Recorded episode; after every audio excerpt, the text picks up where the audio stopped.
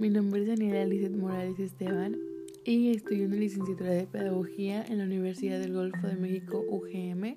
El día de hoy les vengo a presentar un pequeño podcast con el tema de las estrategias de aprendizaje en la lengua española.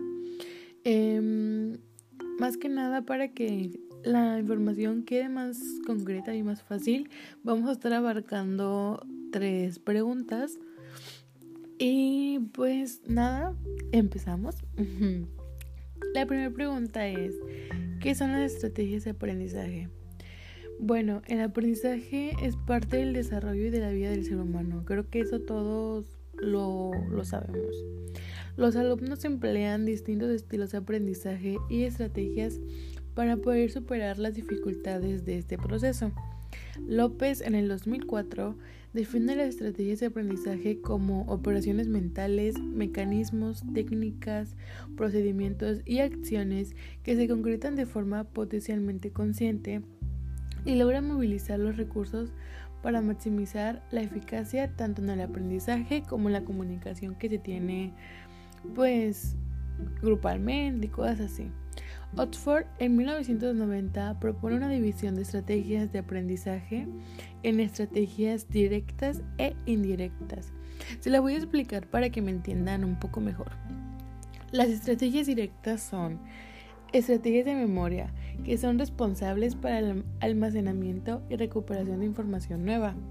Las estrategias cognitivas son los responsables por la comprensión y la producción de nuevas declaraciones por medio de manipulación y transformación. Y las estrategias de comprensión ayudan a la comprensión y la producción de nuevo idioma a pesar de las limitaciones del conocimiento. Las estrategias indirectas son estrategias metacognitivas que son responsables de la planificación, el control y la evaluación del aprendizaje las estrategias afectivas, que son las responsables por regular emociones, actitudes y valores, y las estrategias sociales, que son responsables por la intención y cooperación con otros. La siguiente pregunta es, ¿por qué es importante tomar en cuenta las estrategias de aprendizaje dentro de las competencias educativas?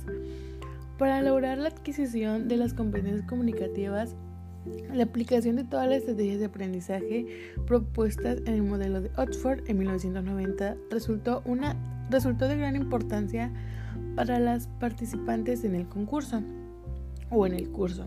Sin embargo, las estrategias directas, en cuanto a las estrategias indirectas, como el objetivo de nuestro curso es preparar un grupo pues para atender a todos, ser más fáciles.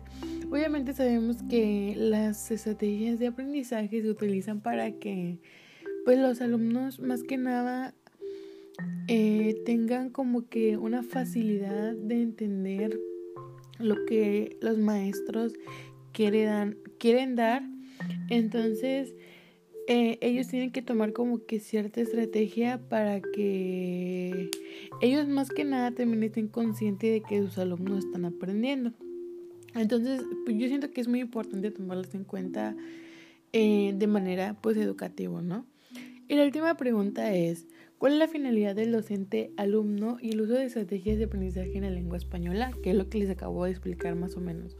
Hasta ahora hemos mencionado las estrategias para el alumno las que deben o pueden emplear, pero el proceso de enseñanza-aprendizaje es responsabilidad también del profesor, cuya misión es enseñar a aprender, dinamizar y facilitar el aprendizaje. Ya ven, como se lo expliqué hace un momento. Debe enseñar a aprender para que los alumnos alcancen la autonomía y enseñarles en el uso de estrategias. Podemos mencionar algunas de las estrategias que consideramos importantes para lograr este objetivo. Planificar su acción docente, ofrecer una idea de cómo utilizar metacognitivamente las estrategias y señalar y elaborar y organizar las estrategias en función de la finalidad con la que se deben utilizar. Entonces, esas tres preguntas son las que hoy tomamos en cuenta en este podcast.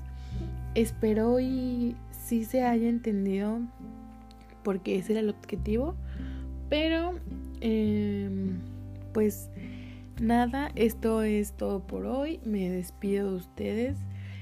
y nos vemos hasta la próxima.